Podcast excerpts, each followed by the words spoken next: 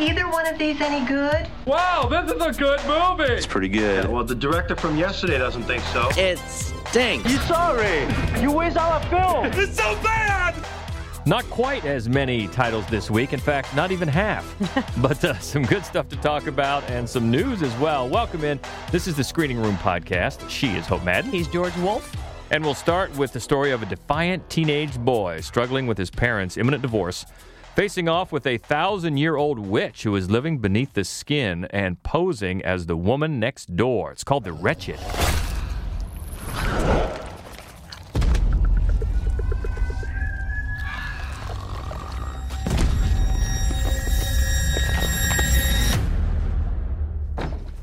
Yep, your neighbors are creepy as fuck.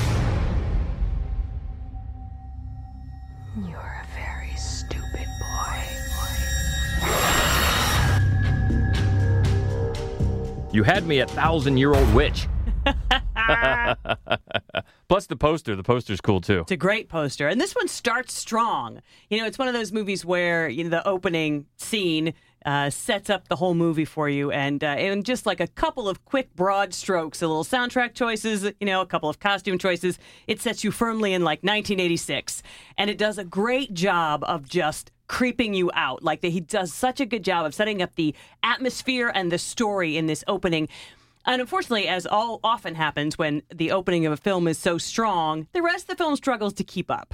So we, we kind of uh, fall pretty quickly into much too familiar territory where this teenage boy he wants to go do something fun over the summer, but he can't. So he has he's been he's sort of grounded. They don't tell you right away what for. So he goes to this lake where he's going to work where, with his dad on the lake. So he doesn't. He just gets to look at these people having fun, and he's not enjoying himself. And uh, there's a weird family next door, and in the long run, there are some twists and turns that at the very toward the end of the film, a lot of that familiarity pays off. They make it work because of a twist you don't see coming. You mean fam- familiarity with other movies? Yes. That, yeah, that's that's what I thought because we talked last week. You know, we had the one 0.0 megahertz where it was so it, it borrowed so heavily from others, but this one.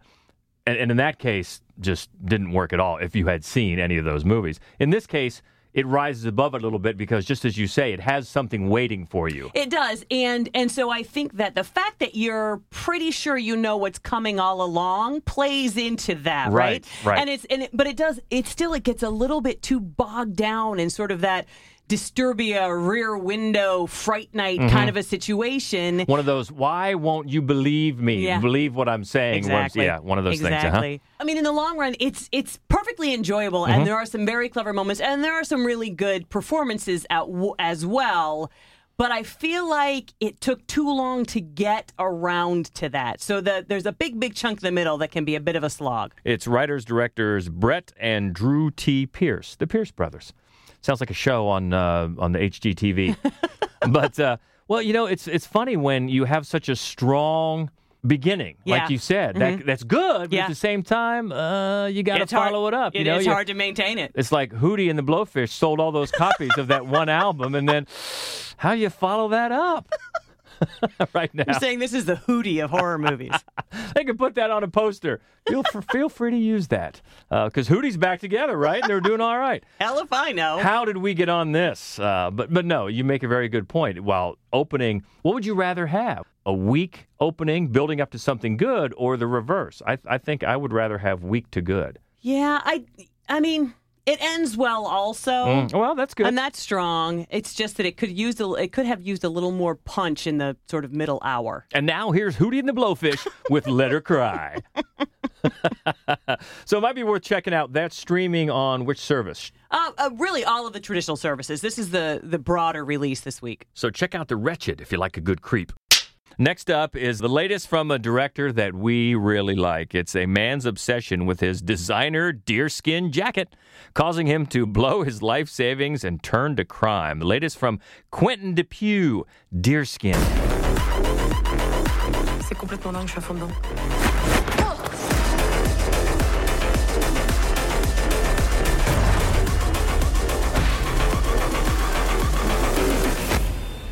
This is one that you can stream directly from gatewayfilmcenter.org. If you don't immediately know the name Quentin Dupieux, let's run down some of his works. and my favorite is Rubber. And if you're not familiar with Rubber, please remedy that. It's the story of a tire, like on a car, a tire that goes on a murderous rampage. Yep. And I loved it so much. he also did Wrong and Wrong Cops, but this one, in a way, is more. Basically, he's just probably the top working absurdist filmmaker today, and this one, in a way, reminds me the most of Rubber because it's a one joke. Mm-hmm. He sets up one joke and just executes on that joke for a feature length time. and it's not just absurdist, it's it's existential absurdist. Yeah. You know? Yeah. This guy puts so much it is one joke, but he puts his whole being into this deerskin jacket. So much so that if he's somewhere and he sees people talking to each other, they must be talking about my deerskin jacket. Oh yeah, absolutely. And it's the crazy thing is that it's Oscar winner Jean Dujardin from The Artist. Yeah. he's he's the the main character Georges, and Georges drops so much money on a deerskin jacket that his wife locks him out of her of their bank account.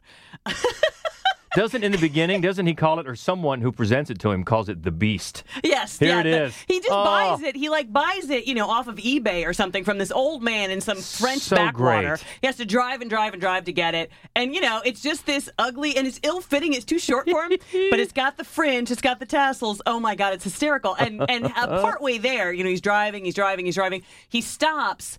At a gas station, and he's wearing one of those sort of ill-fitting, you know, like corduroy office cog Hmm. kind of blazers, which he flushes down the toilet at the. That works out pretty well. I bet. Yeah. But then he's just ready to start his new life with his deerskin jacket. So many uh, Dupieux flourishes where, like, just how, for example, he ends up with a matching hat. Shut up. It's it's funny in the most deadpan and and silly possible way. But at the same time, it's one of those deals, and I these types of movies a lot of times I come back to Napoleon Dynamite. If this is not your thing, you're going to hate it. Oh yeah, yes. As in, you're probably going to hate everything by Quentin Dupieux. Yeah. But if it hits your nerve the way it hits ours, Oh, it's yeah. it's just delightful. Oh my god, it really is. It's it's so much fun. And you know, for the first time I think you mentioned a, a sort of existential crisis. Georges is clearly having a midlife crisis. Mm-hmm. But the other thing, this sort of parallels, I think, this is maybe a little bit more autobiographical than Dupieux's other films Oh, okay. because Yeah. the man he buys this jacket from is so taken. It, he says, "I've never seen this much money before." So he throws in this this digital camcorder, like, you know, like the old kind with little tiny cassettes. And so then he fancies himself a bit of a filmmaker, and he decides he's going to make a movie about this jacket. In fact, it leads to crime. That this is what leads to the crime. And then he he gets in sort of uh, in contact with the local bartender, who is Adele Haenel from Portrait of a Lady on Fire. And so she starts to help him kind of hone his vision and his film by editing the pieces of it together. So is she seeing the genius within, or does she know he's a dumbass? And that's one of the, the places where, because Dupieux's films are so odd, it's so it's almost endearing that he's. It's almost like he's asking that question, like. Do, do the people that I work with see my genius, or Right. is the jig up? Am I just a dumbass? It's yeah, it's a very endearing, incredibly silly film. And if, if you like this, not only would we really encourage you to check out everything else by Quentin Dupieux, especially Rubber, but also look up this short, and it's not by Quentin Dupieux, but it's called Swag. And it's about a guy whose life is transformed by buying a garish hat with the word swag on it. And it kind of works in the same ways. Not quite as well, but I thought it was a blast. Look up that. It might be on YouTube. I don't know. I just thought of it when thinking about this film. But another winner by Quentin Dupieux, uh, that is Deerskin. Let's go back to Creepy next. The dead are coming back to life outside the isolated Red Crow Reserve, except for its indigenous inhabitants who are strangely immune to the zombie plague. It's called Blood Quantum. Ain't nobody immune here but us. We're supposed to be helping people. We're supposed to be surviving.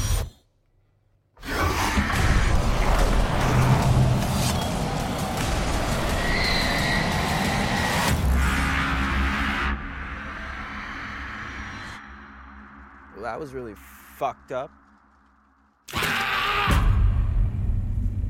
This is the Shudder premiere from writer director Jeff Barnaby, who is Red Crow. Uh, it's a Canadian First Nation, and this is a great movie. Like this is a really really compelling movie because the first thing he does incredibly effectively is to create this allegorical nightmare, mm-hmm. right? Because it's just basically the white people who are prey, who fall victim to to zombieism and then what do they do? They overrun this population of red crow. And that alone would be really a fascinating way to kind of twist horror tropes to reimagine colonialism. But Well, not only that, but especially right now, because it makes you think, boy, what if all of a sudden one certain segment of the population was immune to coronavirus? yeah. You know, what would how would we be reacting to the segment of that population? It, so even right now, it's even more timely. Yeah, it really is. I mean, it really does resonate. And it's funny because the whole thing made me think of a great Sherman Alexie short story, which took place, it takes place like maybe a year after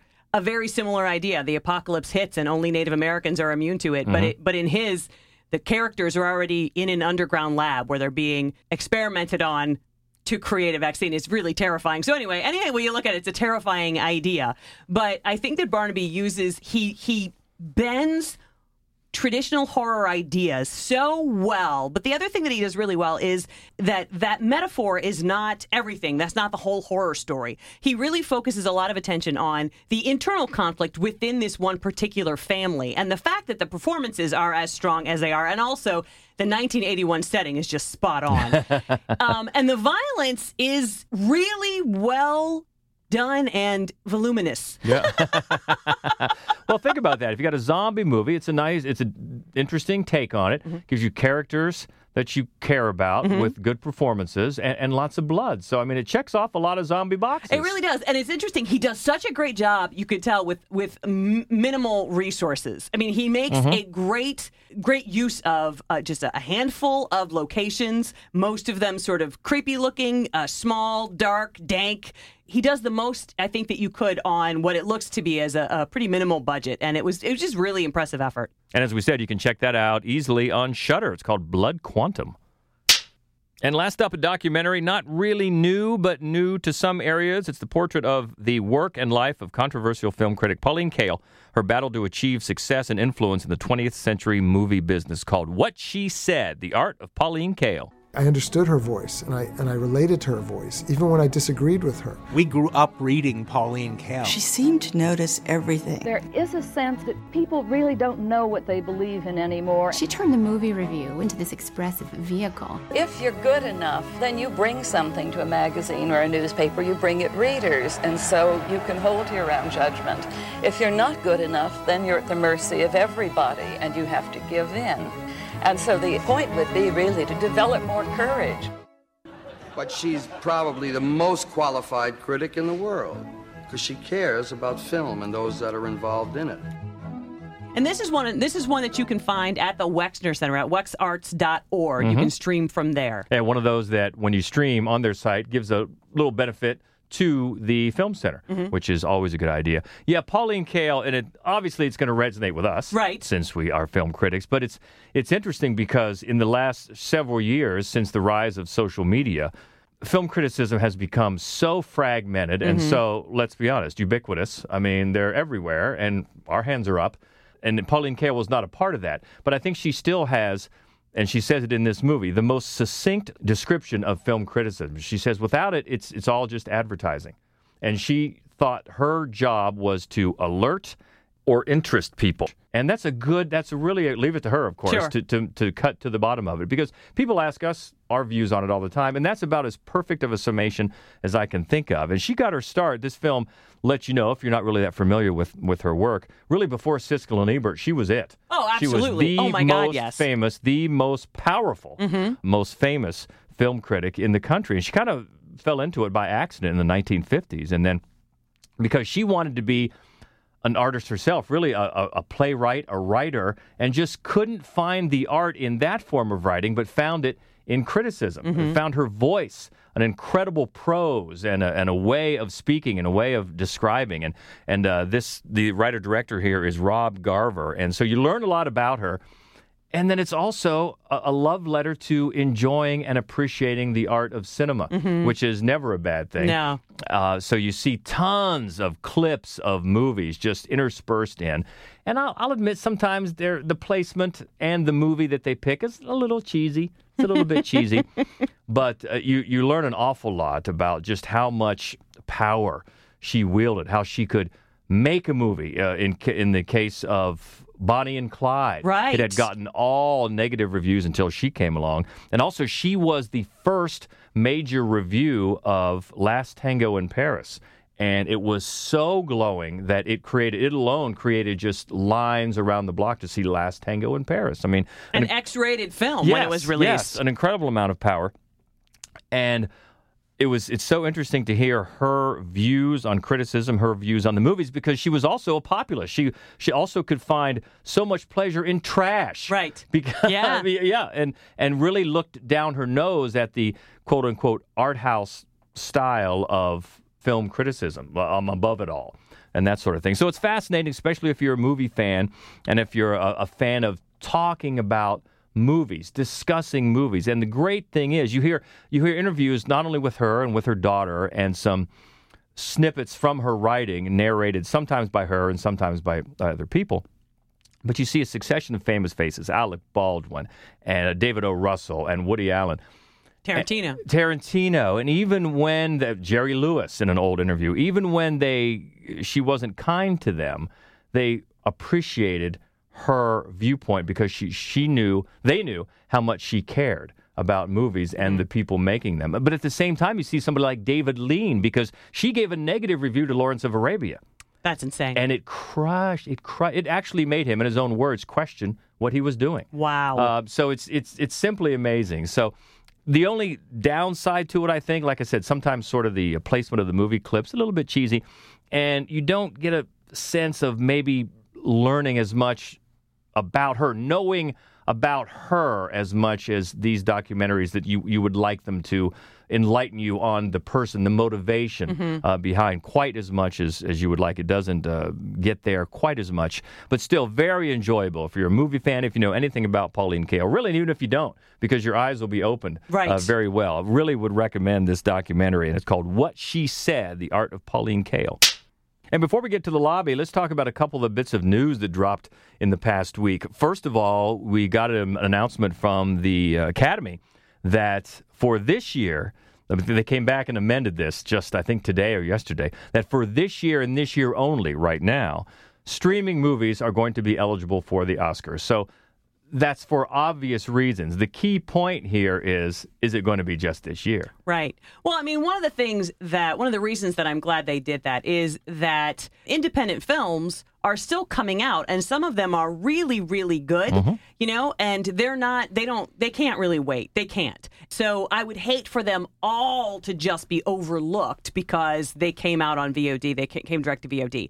Of course, the, the drawback is that, as far as, as cinemas, their point of view is that this is going to further convince studios to release their films direct to VOD. Right, right. We've it just seems like another drip in the drip, drip, drip we've seen the last few years. We've seen Netflix get some Academy Award nominations here in the past few years, and that started a big conversation about Mhm. should they be eligible. Right, and it's just obviously the lockdown has uh, spurred this on, but it's going to be one of the many things once we come out of this.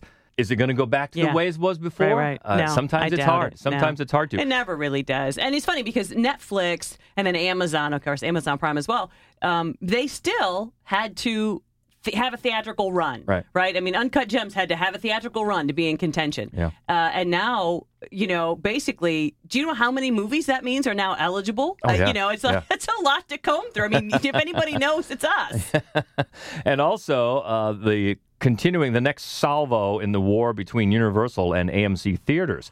That continued this week because if you didn't know, after Universal released and had such great success with Trolls World Tour, the AMC movie chain, which is already struggling, uh, announced that they didn't like that too much, and they're not going to play Universal movies anymore, which really seemed like biting off your nose to spite your face. Yeah. It really did. Yeah. And in the last couple of days, there's been a couple. There have been a couple more announcements where Universal reacted, and the one I read was very above board. They didn't rebut in any sort of nasty, snarky way. They just said, "We're just trying to provide families that are shut in with some entertainment." Now, so I understand why the AMC chain is defensive, right, and lashing out. This makes perfect sense because they're drowning, right? But Disney just announced that it is going to release two of its films Mhm. direct. Right? Scoob and Scoob Artemis and Fowl. Artemis Fowl is going to go direct to Disney Plus. Yeah. And uh, I don't hear them saying they're not playing Disney films because that would mean no Mulan. That would mean no Black Widow. I mean, Disney owns everything, and AMC's not going, well, so it's okay, I guess, if Disney does it, just not if Universal because they don't have as many big powerhouses to worry about. You know, and we were talking about this before we started recording here, and I'm sure this has this has occurred to a lot more people. It's so reminiscent of the fight over Napster. Yeah. Remember when Napster came out and all the the recording labels just fought tooth and nail ways to shut them down. It's not going to happen. Yeah, you And- just, I mean, you know, it's the same, it was- it's the same with the publishing industry. Yeah. Once the industry moves digital, Yep. you just have to figure out how to keep up with it. You Jeannie- can't keep it from happening. Genie is not going back in that bottle, and that's technology moving forward. That is that is will continue to affect so many industries, Mm-hmm. and this is just one of them. And if, if they think they're going to stop it, they are just dead wrong. I understand their desperation. Yeah. I do. Yeah. it's dire straits for them and a lot of people. You know, it's interesting. We did. I did a story this week on Columbus Underground. I talked to the people who, uh, who run the five independent cinemas in Columbus because I just wanted to see how things were going with them in the shutdown. And one, one of the things that came out of those conversations that I thought was really heartening was that basically their theory among the group is the fewer screens you have, the better off you're going to be. Yeah, You know, if you're because you know if you've got one, two, three screens, when you open up again, first of all, you probably have an audience that loves your theater. That's why they come to your theater instead of going to an AMC. Second of all, you probably have an audience that is used to retro films, events, beer tastings, things like that. And also, you don't have 20 screens that you have to fill with content. Right. So that actually made me pretty happy. It's not that I have anything against AMC or or Landmark, any of those. I don't. But it's the independent theaters that I love, that we love, and I was really happy. It made me happy to think that they have a good shot of still being okay when we come out of this. Yeah, I, I, I hope that's true, and I, I hope everybody's okay. Really, I do. But I think that reaction from AMC is just such a wrong-headed approach. Mhm. You got to adapt and not try to stick your head in the sand and hope and just push back. It's going to go away. It's not going away. So we will see. But with that, let's go to the lobby. Let's all go to the lobby. Let's all go to the lobby. Let's all go to the lobby. And out on their typical VOD schedule, uh, the rhythm section is this week. It is Blake Lively, just taking all sorts of abuse as she's trained by Jude Law to be a CIA killer. This is latest in the Killing Machine, the beautiful Killing Machine genre. And it's director Reed Morano, who's done some Handmaid's Tale and *Halt and Catch Fire* from TV. And there's there there are some cool segments here with some chases and some fights. There's some visual style, but there's not really there ends up there doesn't end up being a style really to call its own. Uh, Blake Lively is she's game for it. She really is. And also when you have a it's another case of having a female director, you don't have such a leering gaze. Right. Um, which is always appreciative. It's, even when since you have this beautiful killing machine uh, genre, even when they have that scene of the the red sparrow doing what the red sparrow does, it's even not shot in a really overtly sexual way. Mm-hmm. So there there are pluses here, just not a lot of them. The motivations of the characters, in fact, the biggest motivation, the biggest uh, plot point in this movie is Blake Lively's character getting trained as a as a hired killer. You don't. Why would Jude Law do that? Why? It's, a big never. leap. It's a big Yes, leap in it's a big leap. It is a big leap. You get past that, and there's some moments. Sterling K. Brown shows up. He's always good. Always welcome. But uh, boy, if you if just for a, a mediocre thriller, mediocre action film. It'll do the job. Uh, not much else. Guns Akimbo. There's a title I love. Yeah. Just the word akimbo. Oh, I love uh, whenever you can use the word akimbo. I, I recommend that you do. And it's Daniel Radcliffe. Who I and also he love. really has guns akimbo. He does. He does. They're bolted to his hands. And he's really the reason to see this if you see it. I mean, he's, you know, he's just the most enjoyable actor anyway. Um, and Samara Weaving. Lovely to see her again. And she's she's almost unrecognizable because she's either she's she's either shaved off her eyebrows or bleached off her eyebrows, and that just makes a face look weird. But anyway, she's also good. She's always good. She really is. And there are some funny bits. I think my expectations were too high. This is a filmmaker who made Deathgasm a few years ago, which I love. Yeah, Jason Lee Howden. And I just felt like uh, the stupid was less fun as this one went along. Yeah. The stupid in Deathgasm never stopped being fun. The stupid in this one eventually just wore me down. But the other thing is that the, the premise is not very fresh. I felt like to a certain degree I'd seen this movie nine times. Yeah, and also he gets pitted up. He's sort of running from the champion assassin, which Yeah. is Samara Weaving. But boy, she, her aim. Oh, it's terrible. Uh, once the everybody else she kills in one shot. Strangely, for Daniel Radcliffe, her aim gets worse. She So- gets all stormtrooper yeah, on him. She does. I mean, you have to suspend disbelief, obviously, but there is some fun in it. Yeah. there really Yeah, is. there is. But it gets, it does get a little tiresome. Uh, but they're definitely fun to be had with Guns Akimbo, and probably the strongest one this week out on VOD is The Assistant. This is one Christy Robb reviewed for us, and she loved it, but it is a tough watch. It's about a young woman who uh, wants to break into the movie business, and she takes a job, you know, a low ranking job at a studio where she does some nasty stuff, like clean semen off of the couch in her boss's office. And it's it's not a comedy, that is for sure. Uh, and it's just a look at how you are little by little by little worn down by an environment. So you just accept what you shouldn't accept. And eventually you've just sold your soul. Yeah, and it's writer director Kitty Green, and this is her first narrative. Uh, She's only done documentaries and documentary shorts. And you can feel that. I mean, there is such a such a an unsettling authenticity to this story. You can feel that she came from documentary. Yeah, and it's obviously it's a very timely Mhm. subject with some of the things that have come out and some of the convictions that have come out uh, through the entertainment industry in the last few years. So very insightful. Like you said, a tough watch, uh, but worth it. And that is The Assistant. Looking ahead to next week, we've got well one that we thought was going to be out this week called Arkansas. Yeah, they pushed it back. Pushed it back. That happens sometimes. Also Z, Yeah. South Mountain, and Clementine. Yeah. She'll be coming around the South Mountain when she comes. Clementine. So that's for next week. In the meantime, let us know what you thought about anything that you checked out this week or, or your thoughts on any of the news stories with uh, the Academy's nomination announcement or with the fight between Universal and AMC. We're always glad to keep the conversation going on the internets, the social medias. Easiest way to find us is on Twitter. It's at MaddWolf, M A D D W O L F. Also on Facebook and Instagram, it's MaddWolf Columbus. And the main website with all of our written reviews, our other horror movie only podcast called Fright Club, and a bunch of other fun stuff. You can always find that at maddwolf.com. So we always appreciate you stopping by the screening room where it's nice and clean and sanitized for your protection. That's right. And if you could just take a second to subscribe, rate, and review this podcast, we would appreciate it. Yeah, we hope you're doing well, staying safe, staying healthy.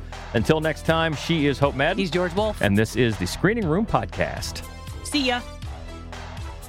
I do wish we could chat longer, but I'm having an old friend for dinner.